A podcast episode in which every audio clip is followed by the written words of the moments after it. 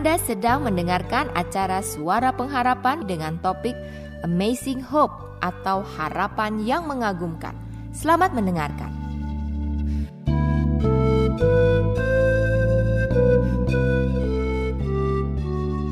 Shalom, Bapak Ibu, saudara sekalian terkasih.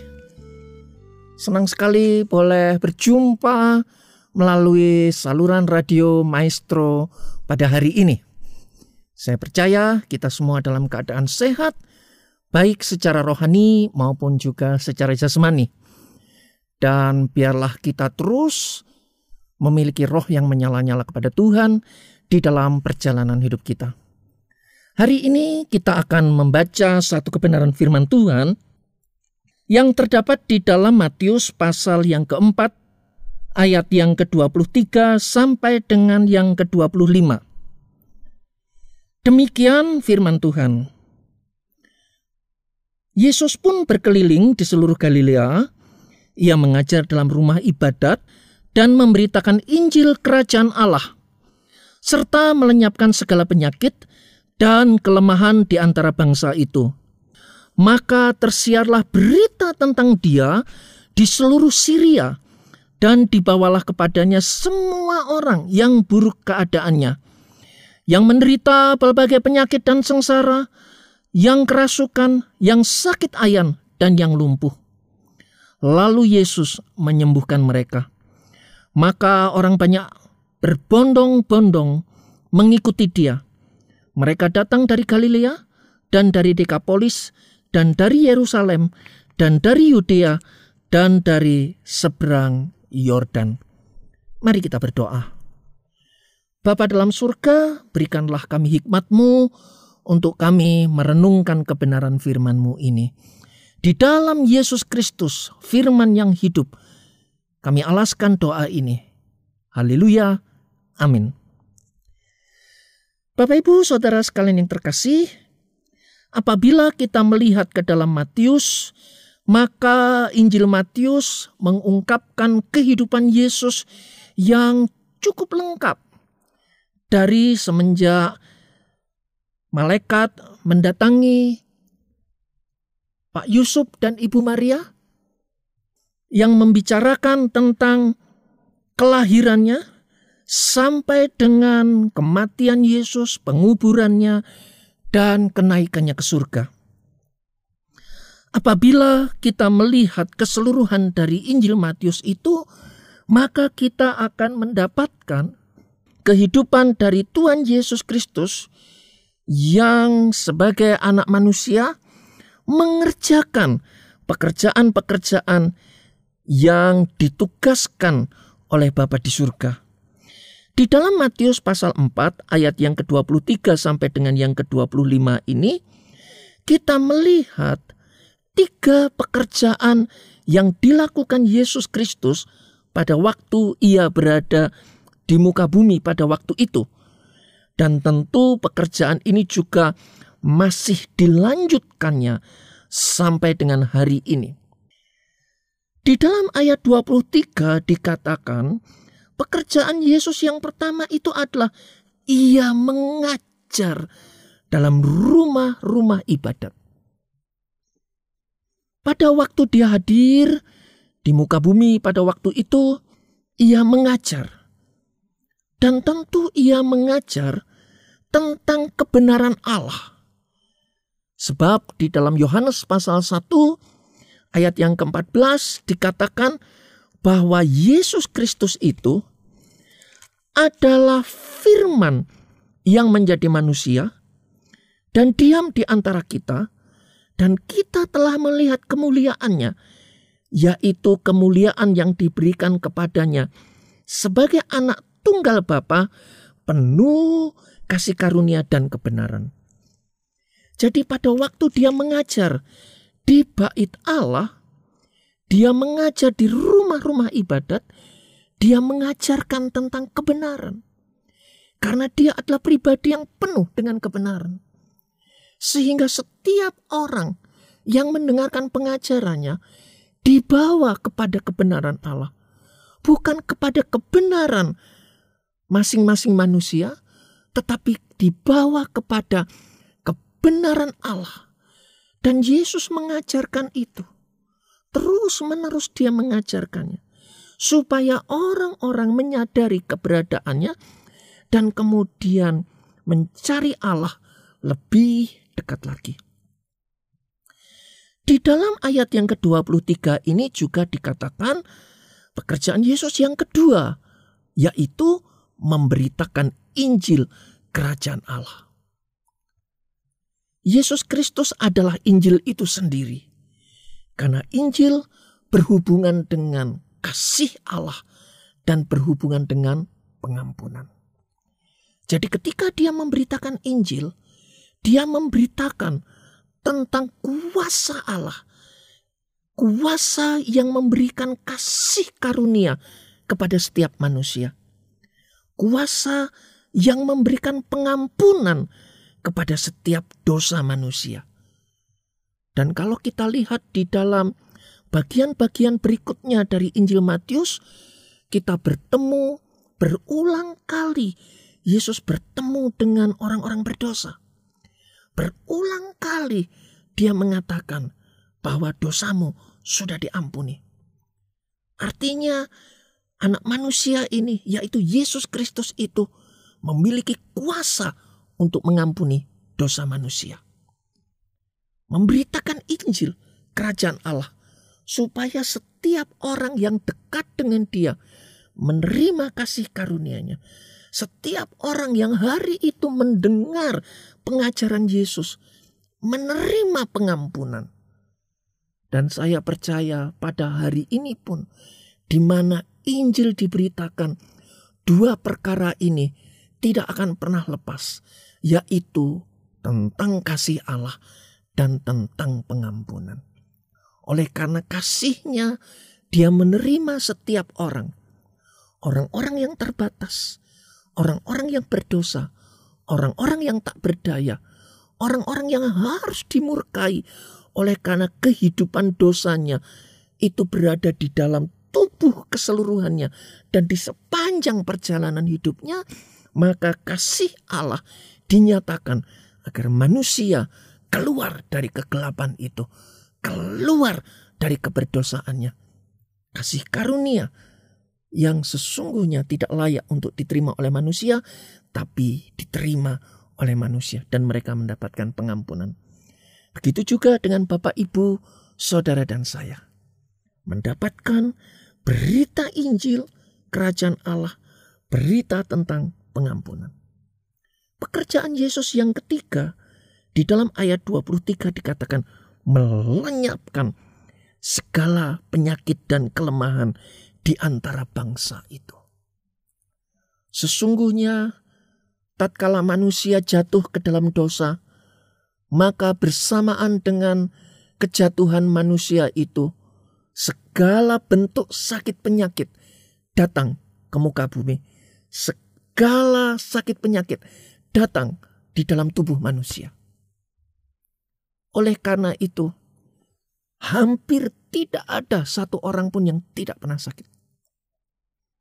Sejak manusia pertama yang sudah jatuh dalam dosa sampai dengan manusia yang terakhir nanti. Sesehat-sehatnya manusia, pasti dia pernah mengalami sakit. Dia mengalami kelemahan.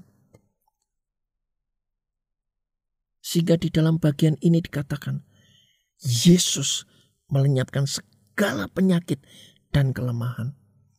Mengapa dia lakukan ini? Karena dia adalah pribadi yang memiliki kuasa di bumi dan di surga.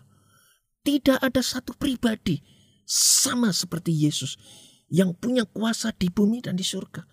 Sehingga segala penyakit, segala kelemahan yang ada pada bangsa itu, yang ada pada masyarakat pada waktu itu, Yesus sanggup untuk menyembuhkannya.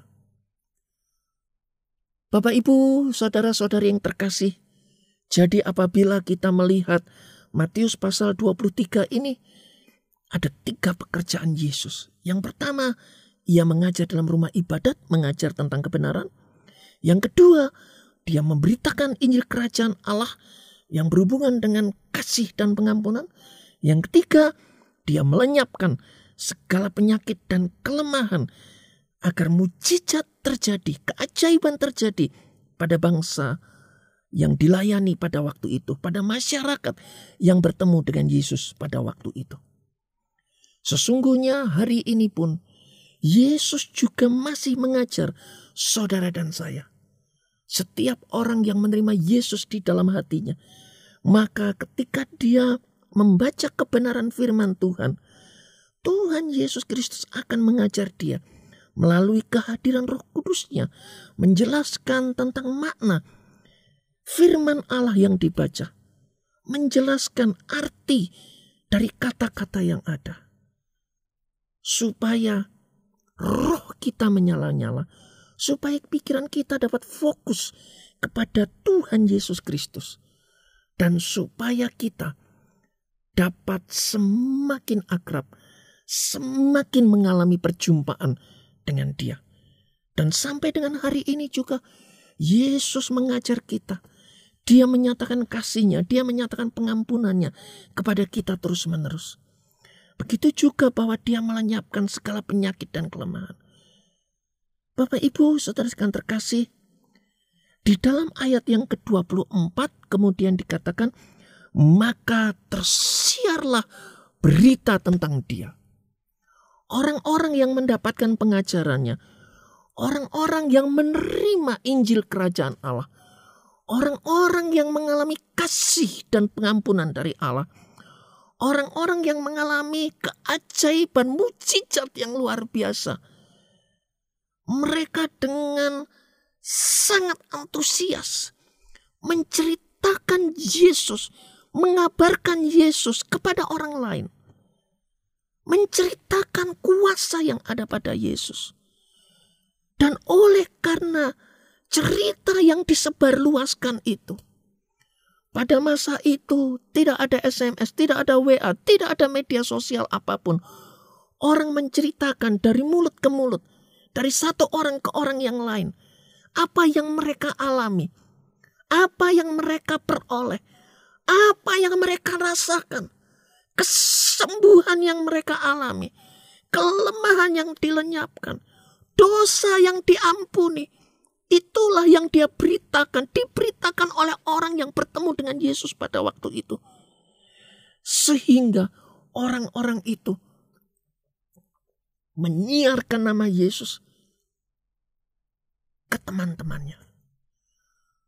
Bapak, ibu, saudara sekalian terkasih, sesungguhnya setiap orang yang mengalami perjumpaan dengan Yesus, setiap orang yang menerima pengajaran Yesus, setiap orang yang diampuni dosanya, sudah selayaknya untuk menyiarkan untuk memberitakan nama Yesus Kristus.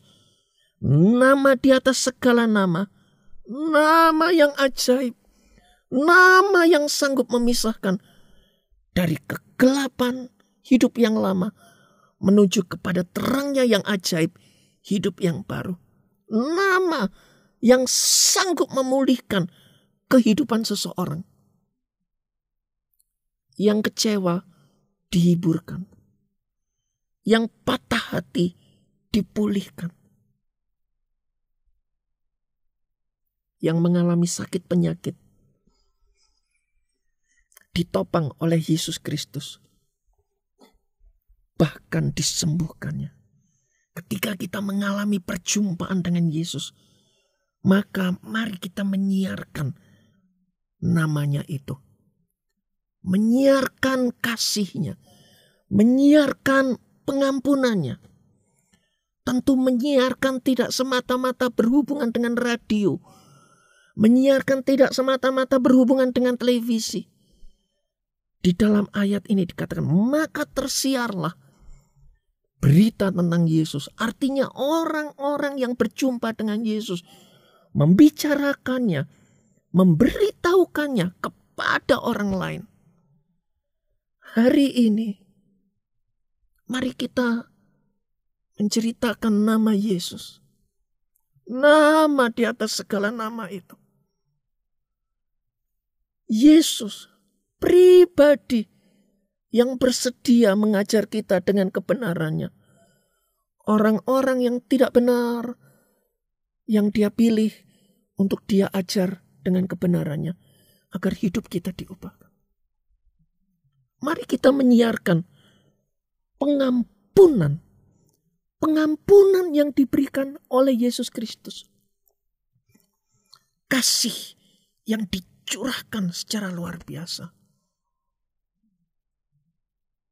Sekecil apa pun dosa kita, tidak bisa menghantar kita kepada Bapa di surga. Hanya oleh karena darah Yesus Kristus, darah yang kudus, darah yang suci, darah yang murni. Darah itu membasuh seluruh dosa kita. Dan sebagai akibatnya kita punya relasi dengan Allah Bapa di surga. Kita punya perjumpaan dengan Allah Bapa di surga. Dan oleh karena perjumpaan itu, maka kita mendapatkan roh yang dipulihkan, roh yang diperbaharui, roh yang menyala-nyala. Dan roh itu menyebut Allah Bapa kita, Ya Aba, Ya Bapa, sumber kehidupan. Baik itu sumber kehidupan hari ini maupun sumber kehidupan yang abadi. Oh, ajaib nama itu. Ajaib, ajaib. Oleh karenanya, mari siarkan nama itu. Siarkan terus-menerus. Pakai media sosial kita untuk menyiarkan nama Yesus. Pakai perjumpaan kita dengan orang lain untuk menyiarkan nama Yesus. Beritahukan orang lain tentang Yesus Kristus yang penuh dengan kasih, penuh dengan pengampunan, penuh dengan perkara-perkara rohani dan jasmani yang menopang kehidupan kita secara luar biasa. Siarkanlah. Apabila hari ini kita masih diberikan nafas untuk hidup, maka tugas kita adalah menyiarkan namanya. Sebanyak mungkin. Sebanyak orang yang bisa kita jumpai. Entah itu di media sosial ataukah di kehidupan secara nyata. Mari siarkan namanya. Dialah pribadi yang mengasihi kita. Dialah pribadi yang mengampuni kita. Dialah yang menanggung segala sakit penyakit kita. Dialah yang memberkati kita dengan berkat-berkat jasmani dan berkat-berkat rohani. Dialah yang menopang hidup kita. Dan apabila kita melihat perjalanan kita selama ini, dialah Allah yang berkuasa di langit dan di bumi yang menopang kita secara luar biasa. Ambil keputusan untuk menyiarkan namanya. Menyiarkan. Orang-orang yang berjumpa dengan Yesus di dalam Matius pasal 4 ayat 24 sudah mengambil keputusan. Maka tersiarlah berita tentang dia. Berita tentang pengajaran Yesus berita tentang Injil Kerajaan Allah, berita tentang keajaiban-keajaibannya. Mari kita mengambil keputusan untuk memberitakan nama Yesus. Nama di atas segala nama itu. Pagi, siang, sore, malam. Tatkala sakit, tatkala sehat, tatkala kelimpahan, tatkala kekurangan. Terus menerus siarkanlah nama Yesus. Suatu ketika ada seorang muda, dia kena COVID, dan kemudian dia harus dirawat di rumah sakit. Dia sangat sedih karena dia kena COVID. Akhirnya dia dirawat. Di tengah-tengah kesedihan dia itu, di sebelahnya juga ada seorang yang dirawat oleh karena COVID. Seorang ibu-ibu.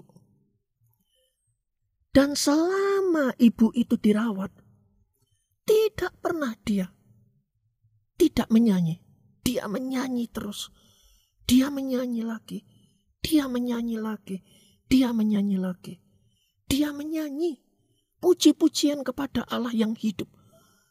Puji-pujian kepada Yesus Kristus. Sehingga kemudian anak muda ini tanya kepada ibu di sebelahnya. Ibu sakit apa? Ibu itu berkata, saya kena COVID. Anak muda ini juga bilang, saya kena COVID. Lalu kemudian anak muda itu bertanya, katanya COVID itu sangat ganas dan bisa membuat mati. Ibu itu berkata kepada dia, Sesungguhnya semua penyakit bisa membuat mati. Asalkan sudah percaya kepada Yesus Kristus, maka kematian bukan sesuatu yang menakutkan. Anak muda itu terhanya seorang ibu-ibu sederhana yang hanya menyanyi, menyanyi, menyanyi, menyanyi, dan ternyata nyanyiannya itu didengar oleh orang-orang di sekitarnya. Akhirnya anak muda ini berkata kepada ibu itu, Maukah ibu mendoakan saya? Dan kemudian ibu itu di tengah-tengah sakitnya, dia berdoa bersama dengan anak muda ini. Ajaib Tuhan terjadi. Ternyata dua hari kemudian anak muda ini dites lagi dan dia ternyata sudah boleh pulang. Sementara ibu itu tetap ada di dalam rumah sakit karena rupanya belum negatif-negatif.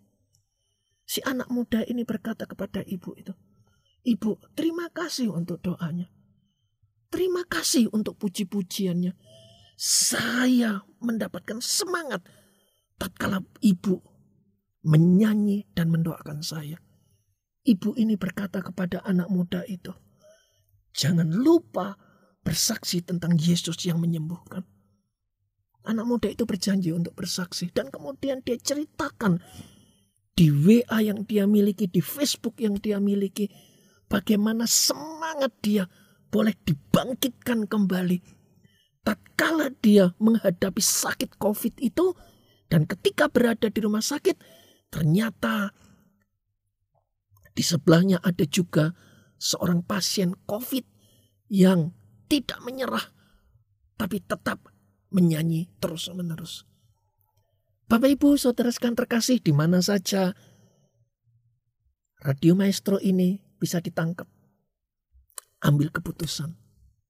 Ambil keputusan. Ambil keputusan untuk menyiarkan nama Yesus. Hari ini Tuhan Yesus memberikan kehidupan kepada kita.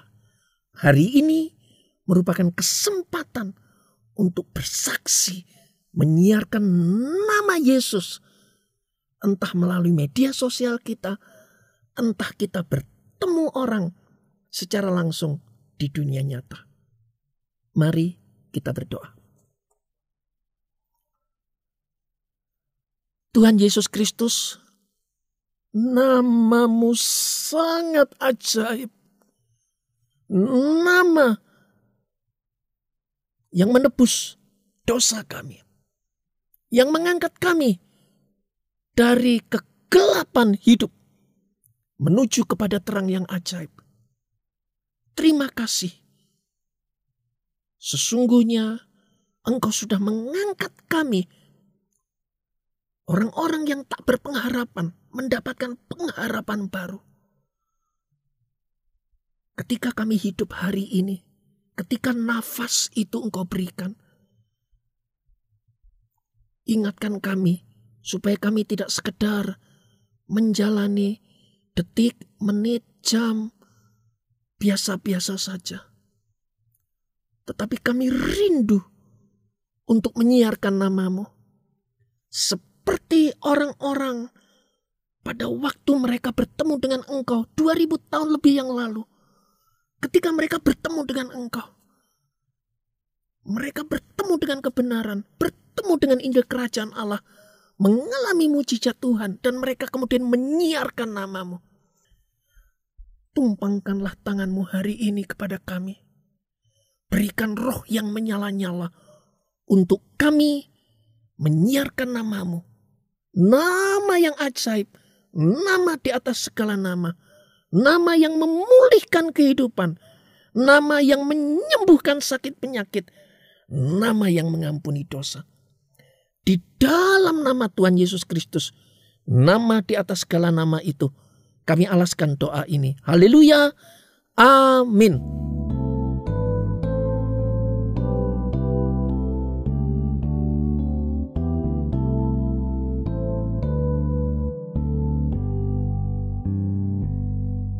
Anda telah mendengarkan dari topik Amazing Hope atau harapan yang mengagumkan. Sampai jumpa pada pekan yang akan datang. Tuhan memberkati.